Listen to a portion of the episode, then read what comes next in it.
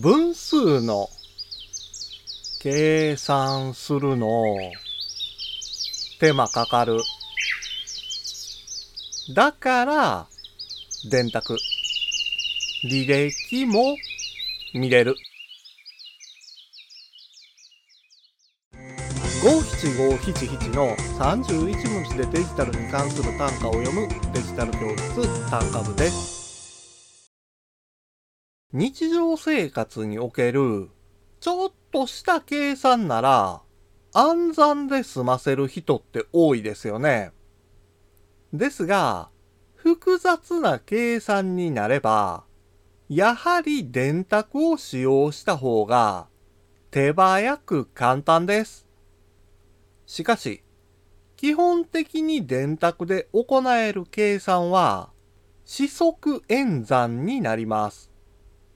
足し算、引き算、掛け算、割り算ですね。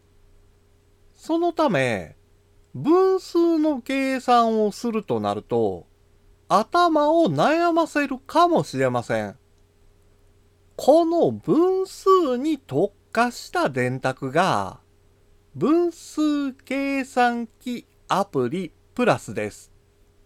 説明するのも、計算するのも面倒な分数を手早く簡単に行えるんですよ。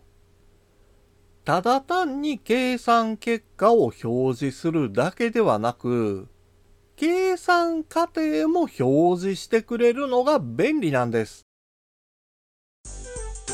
今回の単価は画像付きでインスタグラムやツイッターにも投稿しています。また、デジタル教室ではアプリやパソコンの使い方などの情報をウェブサイトや YouTube、ポッドキャストで配信していますので概要欄からアクセスしてみてください。デジタル教室単価部でした。